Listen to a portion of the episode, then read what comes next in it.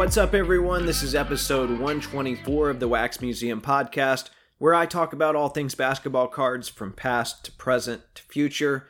This is your host, Kyle, and as always, you guys can find me throughout the week on social media. My Instagram is at Wax Museum Podcast, and my Twitter is at Wax Museum PC. All right, so last week I tried to outline some summer basketball opportunities for you. Um, I talked a little about international ball or the Olympics in there. I mentioned that if these had actually taken place in 2020, the quote unquote prospecting would have been just stupid.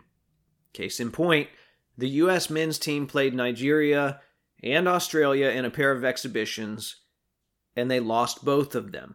Now, Nigeria and Australia have a decent amount of cards on the market. Guys like Josh Okogie, um, KZ Okpala, Joe Ingles, Matisse Thybulle, and so on and so on. I know there's others out there. Um, I know I said this when Alec Burks went off in the playoffs, but I'm going to say it again because the fact that this is becoming a pattern is a good sign. I'm proud of you guys. I'm proud of the hobby. You know, the community has matured. When all was said and done, there was no Chimezie Metu movement. Uh, and there certainly would have been had this happened in 2020. So kudos to you guys. Kudos to the hobby as a whole. Um, 2021 is a much different year in the hobby. And, um, you know, a lot of things are changing. A lot of the people that were newer to the hobby now have a year or so of experience under their belt. And as this new year progresses, there are new opportunities that are opening up for them as well. People are able to get out a little more now. Card shows are popping up left and right, big and small. Uh, the Nat, speaking of big ones, the National is going to be here before we know it, and um, lots of people on social media and places like Reddit are asking questions about shows. Now, um, I am by no means an expert, and I've been going to shows here in Florida on a regular basis for probably at least six or seven years now. I think I set up my first table in 2018. It's been a fun journey. And I don't know it all, but I think some of my experience might be able to help some of you out today. So today's main segment is going to have a bit of a card show theme to it. Uh, please don't confuse this for a national preview. Yes, I have been before. Um, I'm not going to do an actual preview show though, because I think there's a good amount of that content out there already. Um, and I would just suggest that you go search for that. Um, search for people that have been for many, many years. That's my suggestion. I did my recap of the 2019 show in episode 29. You might even give that a listen to if you haven't done that already, um, or another listen if you want a refresher. But uh, today's main segment is going to recap a card show I went to this past weekend, and then I'm going to go over some of my top all time card show digs. So you want to make sure and stay tuned for that. Before I get there, I have a few hobby topics I want to cover quickly. And then, of course, I've got a couple pieces of mail that I want to share. All right, so believe it or not, the two topics I want to cover in today's first segment deal with a pair of former New York Yankees. Yankees, right? Baseball, what? But they're relevant. Okay, so there had been some rumblings that Panini could be up for sale, and I think Bloomberg reported that um, that possibility all the way back in February. And I didn't want to mention it on the show until I had a little more info to give you. Tuesday afternoon, I was able to confirm with one of my sources that yes, they are for sale, and I was even given a number. And um, this person, they said, you know, please keep things generic. So I was going to respect those wishes. Um, I was excited though because that was going to be an exciting piece of news to share on the show. Um, Several hours later, though, Bloomberg put out a piece that confirmed all of that information. So I guess the cat's out of the bag. We still don't have a lot of details yet. Anyway, it looks like Alex Rodriguez's group is looking to merge with Panini, which would include Panini America. Um, the article on Bloomberg states that the combined value of the groups would be approximately $3 billion. Um, who knows if this is actually going to go through? A Rod's definitely itching to buy something. He wanted the New York Mets. He lost out on that. He's looking for stuff that's sports related. So Panini would definitely fit the bill. Um, so, like I said, I don't know what's going to happen. I am kind of excited about the prospect of it, though. It doesn't mean things will change, but um, it could be a good sign. Okay, The next piece of news I want to cover involves a Mickey Mantle rookie, a PSA 10 owned by a Denver attorney named Marshall Fogel. Mr. Fogel was kind enough to loan the card out for three days so people could see a piece of history as part of the MLB All Star festivities.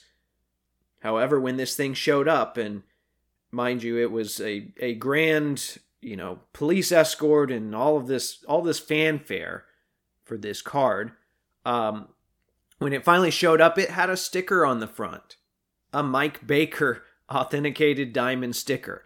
And I talked about this company uh, in detail in episode 86. You might remember them for their um, placards that were, you know, covered with misspelled words uh, and typos, right? But anyway, basically, Mike Baker used to be at PSA. He graded a lot of big cards there before moving on to other ventures.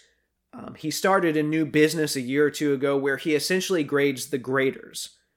So uh, let's say there are, you know, 300 PSA 10 Zion Silvers, and I know there's a lot more than that. I'm just throwing out a generic number. You could, if you own one of those, you could, in theory, submit it to him and get a sticker from him that says yours is the higher tier of those 10s. And then there's the possibility that yours will bring more on the open market because of that sticker. Some people like that, um, other people don't. I think I've already told you what I think about it. But uh, back on episode 86, I shared a few of my concerns with a company like this, and I want to play a 30 second clip for you here, real quick, just as a refresher. And if we're talking about PSA, you know, something I was thinking about, does he give second opinions for cards that were graded under his tenure there? Is he being paid to double check his own work? And what incentive would there be for him to not give those cards some sort of special diamonds? Because if he declares they're not worthy, he's essentially saying his past work is not credible. But then he's got an entire section of his website where he uses his past work to establish his credibility now. So that's um, kind of a vicious cycle to put yourself in. So I don't know of any public examples of this guy double checking his own work in the past. We don't have any record of what cards he specifically graded while he was there. But thanks to a July 7th story from historycolorado.org, we do have some info on this Mantle. The story says, quote, Mike Baker, the founding director of grading at PSA, who now runs his own high end authentication and appraisal company, explains that I have personally graded all six PSA 9s and all three PSA 10s and can attest that this copy stands out as a premier exemplar. End quote. Okay, now we know for a fact that this guy has graded his own work. And there are a couple of ways to look at this. You could say that, you know, nothing has changed with the card over all these years. He thought it was a 10 then, he thinks it's a 10 now. You know, no big deal. Maybe he's got all these years of experience now that he can add on to the initial grade. He can still look at this and say, this is still a great card. Okay, no big deal. Um, now, at the same time, Think about the liability if he were to seriously question his own work. I don't know if people submit things to him with a minimum sticker requirement like they do a minimum grading requirement, but if he were to place a sticker on a card that essentially said, hey, I overgraded this card, that would be a huge mess for everyone involved. Anyway, this is not a shot at him. It's not a shot at his company. It's not a shot at Mr. Fogel. Um, personally, I don't think the Mantle needed, you know, the sticker to begin with. We know the backstory of it. I think there's already a consensus that it's the best copy out there. It's his card, though. He can do with it as he pleases, and I am thankful that he uh, put it out on display and let people look at it. I think that's, you know, a really important thing for the hobby.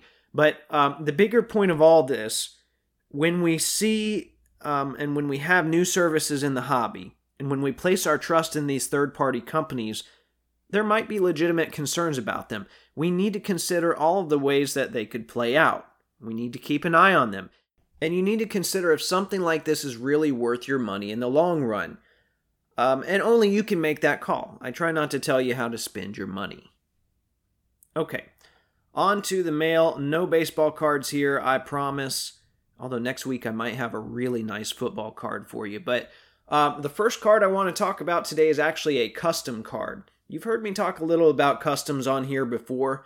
I don't have a lot of them, but the ones I've received are really well done. You might even remember me talking about the Jeff Foster gold refractor that um, Card Killer customized for me. So, once again, thank you, Card Killer. Well, um, on Twitter, there's a user named at Just Mike's Cards that makes custom cards out of wood, and he can do all sorts of engraving and cool stuff like that. And he does uh, card holders, boxes, all sorts of things. And he posted a tweet that said, I just created a custom engraving setting that I think can take details on my cards to the next level. Someone give me a player, player or image to use as an example. Um, I just so happened to be on Twitter, you know, right when he posted that, and I sent him a horizontal picture of Ron Artest from the Pacers. He made the card. It looked great, and um, you know, you, he usually charges for that. All I had to do was pay the shipping, so that was very generous of him. I posted this on my Twitter because um, I wanted to make sure to thank Michael. A day or two after this episode airs, I'll try and get it on my Instagram as well. I want you guys to see it, and I know a lot of you prefer that platform. Uh, next card, the next one I want to talk about is a 2017 2018 Panini Flawless Jumbo Patch of Rick Smits, numbered to 25. Um, this might or might not be my 12th patch from that print run. I think at this point I, I should have just outbid Panini for the jersey itself. What am I going to do with the jersey, though? I'm not a big memorabilia collector. I know that sounds goofy, um, you know, I, I just I like cards. I like being able to put them in a box and display them and flip through them. Um, so anyway, I'm glad I have it. Um, a lot of the patches that I have though were either trim or basic one color patches from the numbers. This appears to be a big part of the five from his number 45. I haven't had a chance to really sit down and piece everything together just yet, but I'm glad I have it. I'm always looking for more Rick Smits jumbo patches. If you see any, don't hesitate to let me know. Okay, card number three is something I absolutely love and something I absolutely would stay away from if I saw it on eBay. And that seems a little bit contradictory here, but allow me to explain. Last week, Instagram user at tops underscore chrome 96 messaged me a picture of a 2003 2004 Fleer Patchworks card of Jermaine O'Neal, numbered to 150, that had half of a Logo Man patch in it. And um, I know, you know, people are quick to say, oh, that's fake. Those aren't real. Why would they ever have a Logo Man number to 150? I've talked about this before in my Logo Man series, but yes, Fleer had chopped up Logo Man pieces that came in their cards. Uh, they did that in the early 2000s. The problem is, there's really no way to verify if one is legitimate or not because people were also putting those pieces in themselves. Um, well, the person that sent me this message, he told me, he said, Hey, I, I was going through my old cards and I found this one. Um, and I pulled it myself in 2003, which I thought was incredible. Um, so that you know that is the only way you can really verify if someone has the you know the card. They said they pulled it. If you trust them right that's the only way you can verify it. Well he offered to send that to me for free. Um, he sent a nice little note along with it as well. I just got this card in right before i recorded today but um, i'll make sure and get a picture of it in the next day or two so i can share it with all of you on social media. So thanks once again um, at tops underscore chrome 96 Okay, the final card I want to talk about from this week's mail uh, is a big one, and it's not a Pacers card. Actually, it was part of a lot. Um, this was the only card that mattered to me in the lot. A few weeks ago, I was cruising eBay, and I came across a lot that was not titled well at all. Which that's how I, you know a lot of the good finds that I have are not titled well and I'm looking at it. Several pictures in, I noticed something that looked like a 2006 2007 Fleer Ultra Platinum Medallion of Kobe Bryant. And those, um, of course, are numbered to 100. So, uh, just a side note this card was actually manufactured by Upper Deck. Remember, they acquired the rights to make Fleer cards after Fleer's financial troubles in the mid 2000s. It always felt weird getting Fleer cards made by Upper Deck, but I thought they did a pretty good job of maintaining the consistency of the Ultra branding. So, anyway, I saw this in the picture. I recognized the card. I felt good about the lot. The only downside was it was coming from Australia, which meant I had to pony up for shipping, but uh, and, and $30 to be exact. But in some cases, it's worth it. I got the card in. I opened the package on my YouTube. It was in better shape than I anticipated. You might check that out and subscribe if you're into that sort of thing, if you like watching those videos. This isn't the first platinum medallion I've owned from 2006. I have a Peja Stojakovic in my Pacers collection. Yes, some of you may have forgotten that Peja was a Pacer for a hot minute, so it's not the first one I've owned, but it's definitely the most valuable. And I'm not actively trying to move it right now, so I've had a few people ask. Realistically, I'd like to take it to the National and use it as trade bait or use it to move into a bigger PC card. That's the plan, at least. All right, before I move into today's final segment, I want to take a moment to remind you how you can support this show. As you guys know, there are costs that go into producing a podcast. One of my main goals is to always keep the show itself free. So as a result, I've signed up for affiliate programs with eBay and Fanatics. If you'd like to help support the show in this way, go to www.waxmuseumpodcast.com, click whatever store you need to go to, shop as planned, and the Wax Museum Podcast gets a small commission in the process. Once again, that's www.waxmuseumpodcast.com. Hustle, grind, spam, profit. We're the Rip Gods. You're listening to the Wax Museum Podcast. Okay, so this past weekend I attended the Bay Area Card Show here in Florida. I've set up at this show at least six or seven times. I've talked about that on here before. But this month I decided to skip setting up so I could really take the time uh, that I wanted to look around. Because when I'm set up, even with another person at the table, it's hard to really get away. So this time I had no table or no inventory to worry about. I could just shop, and uh, if I wanted to, you know, sit and talk to somebody or stand and talk with somebody or one of the other dealers, I could do that. All in all, it was a great day. Uh, now, it also gives me time to look in boxes, and the majority of cards I buy come from boxes and not from showcases. Um, that held true this particular show. I bought three main cards. I got a Reggie Miller 2004 2005 Topps Chrome Black Refractor numbered to 500. So I actually have three of those now. I keep finding them, but um, this one will be trade bait. Um, I found a Ray Allen Panini Hall of Fame auto which these are on card and they're fairly tough to come by. And then I packaged that Ray Allen auto with a 2018 2019 Spectra Gold uh, rookie patch of Jalen Brunson, which, you know, I didn't have intentions of buying either one of those, but the price was really good, and I figure I can move them for cards that fit my collection better later on when I'm ready to get rid of them. So, um, I also ended up with a small stack of cards that I got for helping my friend dig through boxes um, he made a couple of bulk deals, so I was helping him find you know pieces for those deals. Um, all in all, like I said, a very enjoyable day, and the digging was a large part of it. And while I didn't find any jaw dropping deals, I have had some pretty cool finds over the last handful of years. And I don't do a lot of lists in general, but I figure today is as good a day as any to talk about my top five digs of all time. And I should specify from the start that I don't have any definitive scoring criteria. I'm not ranking them by the most valuable. Um, I'm just ranking them according to the ones that felt the most memorable or significant to me. And some of them, you know, they might have been memorable because they were so valuable.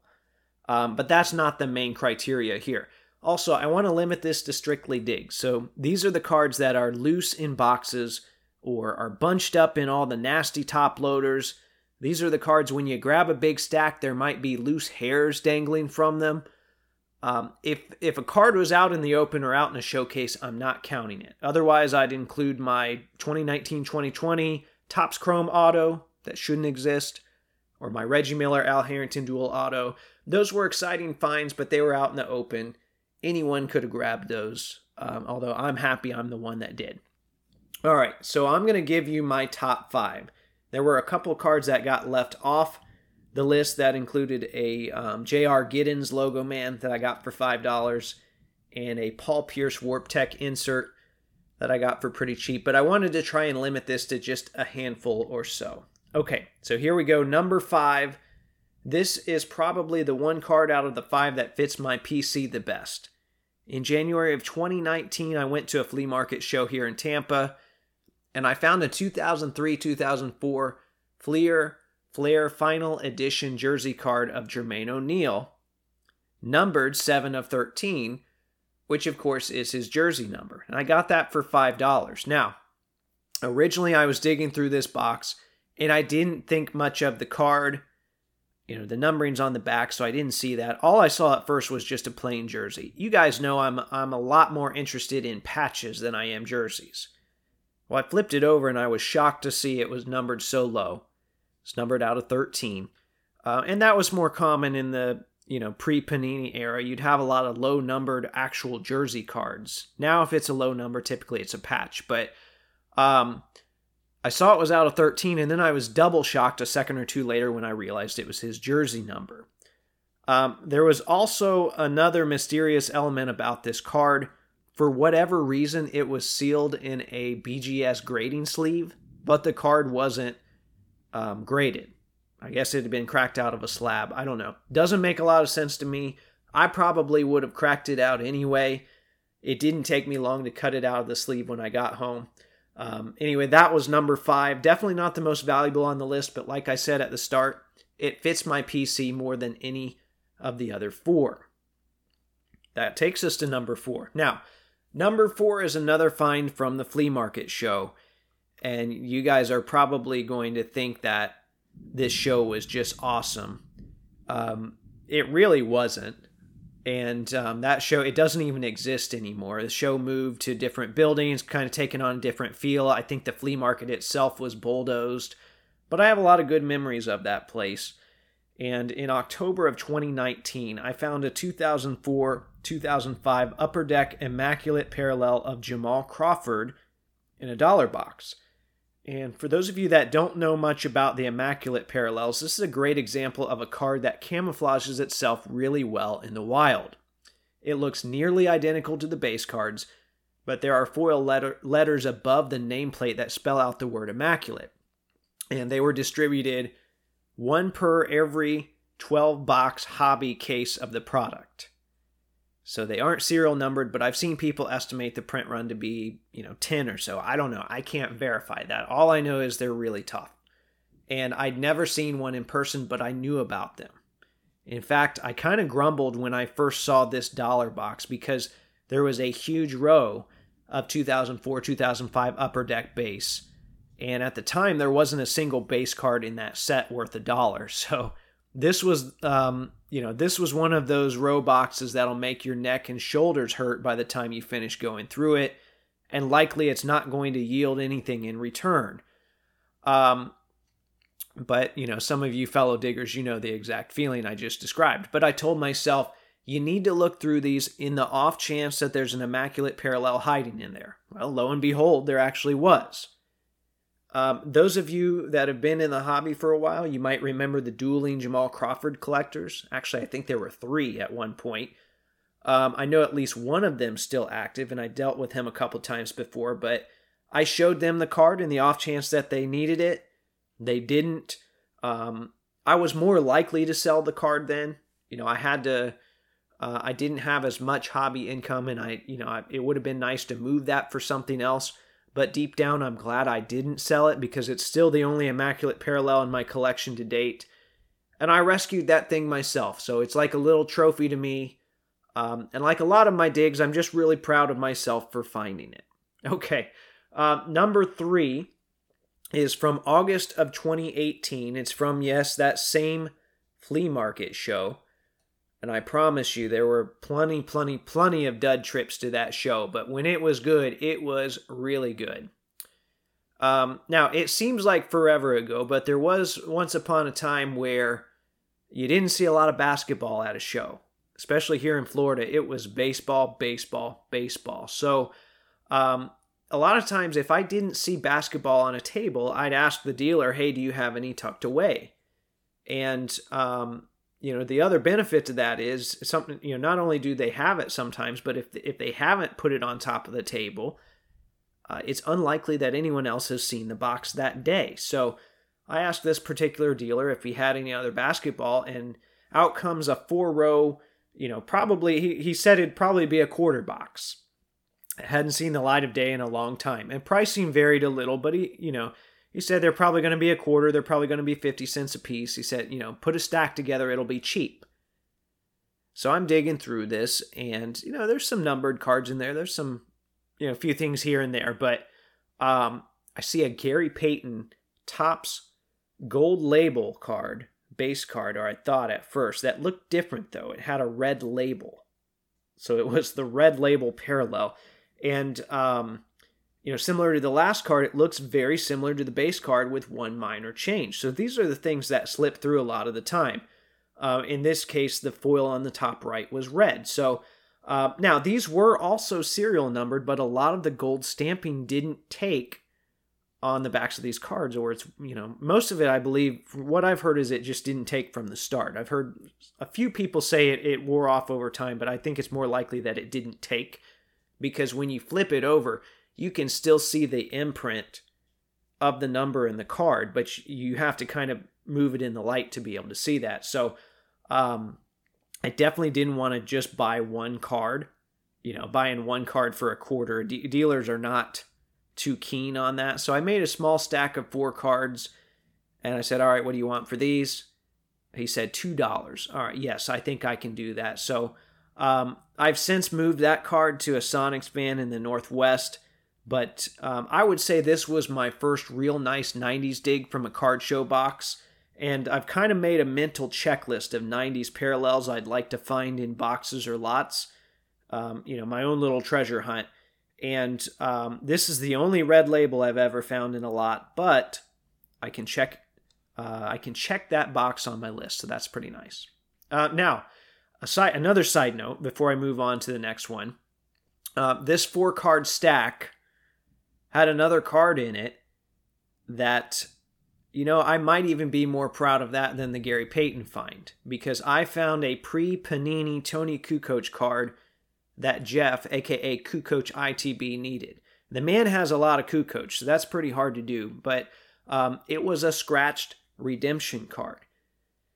And that might not seem all that appealing at first, but there's a story to go along with it. So, back in the mid 2000s, Upper Deck made a performance based relic set called, wait for it, Performance Clause and they started off as scratch off redemptions. It was a neat little twist or a variation of the old you crash the game inserts. If the player you pulled accomplished the feat on the card, Upper Deck would manufacture that relic card and then you could submit your code for a copy of it. Well, Toni accomplished his feat, but Jeff has never seen a copy of the jersey card. He didn't have a copy of the redemption either. And almost a decade and a half later, I had become pretty good friends with Jeff and I just happened to find one in a random box of cards at a show. So obviously, that made its way to his collection. I got the sense of accomplishment. He got the card. It's a win win. And, um, you know, I still see that dealer from time to time. And I don't think I've found much of anything in his boxes since then. And that's, you know, it's been several years now. But I, I feel compelled to sift through it every time I see him. And I probably always will because you just never know. Okay, um, I've got to turn the clock back a bit for number two. This was back in November of 2015. Um, I found a 2005 2006 Bowman Chrome Superfractor 101 of Julius Hodge for $7. And this was in a miscellaneous box of relics and autographs that were all priced as marked. The seller knew it was a 101. Um, it wasn't super valuable then, but it was definitely more than seven dollars. And um, in fact, I was looking back through some old blowout threads, and I'm pretty sure I sold this for about fifty bucks to Zach, aka BDRR Sports Cards. Um, incidentally is the guy that just sold me my Dale Davis Star Rubies. So. Um, and that was a fair price at the time for both of us. Uh, you know, we were both very happy with that. Superfractors of any player have gotten really tough to find. Um, they were a little more common on eBay back then. I still wish I had this one, but it's not like I'm losing any sleep over it or anything. And that might have been the first deal that Zach and I made. And like I said last week, he approached me with the Dale Davis before he even put it on the open market. So that's a working relationship that I really appreciate. I'd like to think that this number two find, this Julius Hodge Superfractor, got me more than just $50 in the long run. It helped me make a, a hobby relationship and a connection that's benefited both of us in the long run. Okay, before I get to number one, let me run through the others again. We had number five was a Jermaine O'Neal jersey numbered uh, to his jersey number, 7 of 13. Number four was a 2004 2005 Upper Deck Immaculate Parallel of Jamal Crawford, which was a case hit out of a dollar box.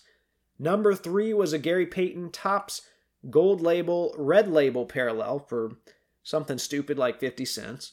Number two was a Julius Hodge Rookie Superfractor 101 for $7. Now, it's time for number one. And believe it or not, I got this the same day I got the Jermaine O'Neal jersey at the same booth. And I didn't mention this before, but this was a pretty crazy day when it comes to fines in general. I kid you not, the morning before I, I got to that show, that same morning, um, I stopped at a gas station, probably getting a cup of coffee and filling up, and I found $5 on the ground. Nobody else was around either. I guess I should have taken that as a sign of things to come. So, number one, Card Show Dig number one is a card I've talked about on here several times before, but it's one I'm very proud of finding. It's a 1999 2000 Topps MVP promotion parallel of Kobe Bryant from a dollar box. And this was a promotion that Topps started in 1999. So, um, this would have been the first year of that promotion. And the front has a uh, foil stamp that says MVP promotion on it, and the back is white with the rules of the promotion and a form to fill out and send it in if you won. Um, now, I can't find the exact odds for these. I think I've seen different numbers between hobby boxes, and then there was Series 1 and Series 2. Either way, just know they were really tough. Um, they made a hundred of these for each player in the set, and it says that in the fine print on the back, but they aren't actually numbered on card. So each week during the season, Topps would name an MVP. Um, if your player won for that week and you had the card, you could send it in and get a special redemption set. Well, this means several things. If you pulled a bad player, they weren't likely to win, and the card was deemed worthless. So a lot of these got tossed. Um, a lot of player collectors of obscure players are still looking for these, especially the first year of the promo. If you pulled a good player, there's a good chance their cards were sent in and redeemed for the set. Um, ironically enough, the redemption cards themselves are worth way more than those winning sets today, so in the long run, you probably weren't much of a winner after all. Um, now, it's my understanding that Kobe won the weekly MVP at least twice during the first season, so a lot of those were sent in. And that means there are far less than 100 of those in circulation now. And counting mine, I think I've seen three or four. Um, my approach to this dollar box that I found it in was, was very similar to the one I mentioned with Jamal Crawford earlier. There were just clumps of unsleeved base cards. And at, at the time, a dollar was a horrible deal for the majority of them. So I knew going into these boxes, this was going to be a lot of work. But I saw a big batch of 1999 2000 Topps cards that were literally bricked together. Like you, you pull one out and you pull out 30. Um, they stood out because the set's orange. So I literally peeled the cards apart one at a time.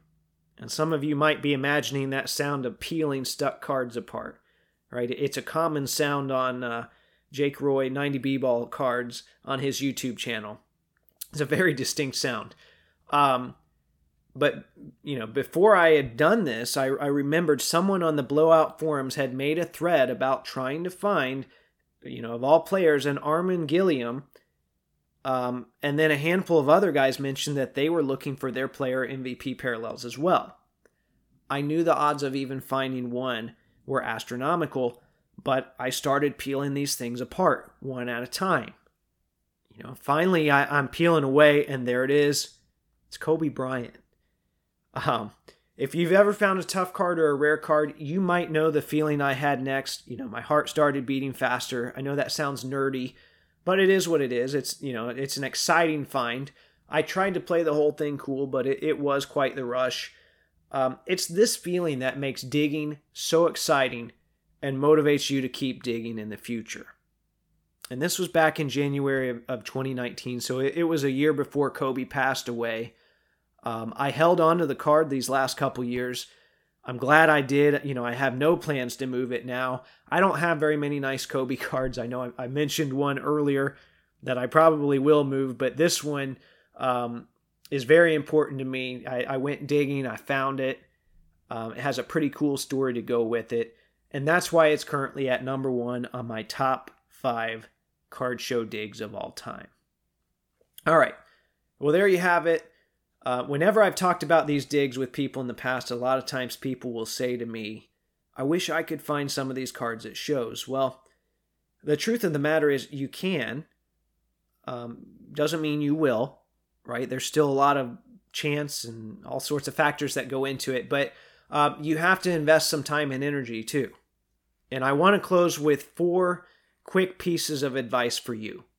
Um, number one, just simply go to a lot of shows. You can't dig for cards at a show if you don't go.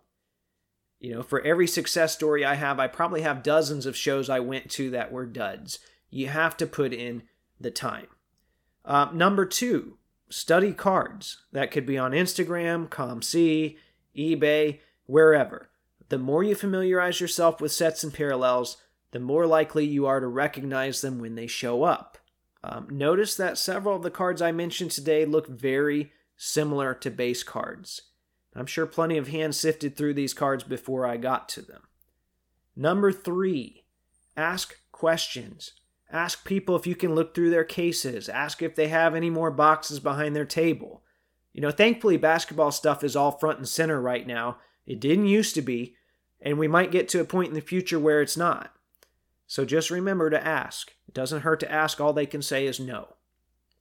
And then number four, allow for plenty of time uh, when you're going to a show, and then use that time to sort through every bin that you can.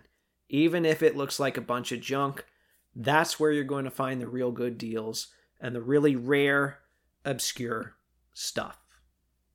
Okay, I feel like that was something different for you. I hope you enjoyed it. A lot of people ask me about eBay lots as well. If you guys want, I might have a top eBay lots episode up my sleeve for the future too.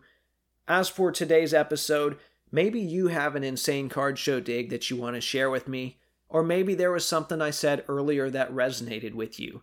Let me know on my Instagram, which is at Wax Museum Podcast, or my Twitter, which is at Wax Museum PC. If you enjoyed today's episode, I encourage you to support the show by doing all of your eBay purchasing through the link on my site, which is www.waxmuseumpodcast.com. There's a big eBay logo at the top. Click that. It should give me a small percentage of whatever you purchase in the 24 hours that follow.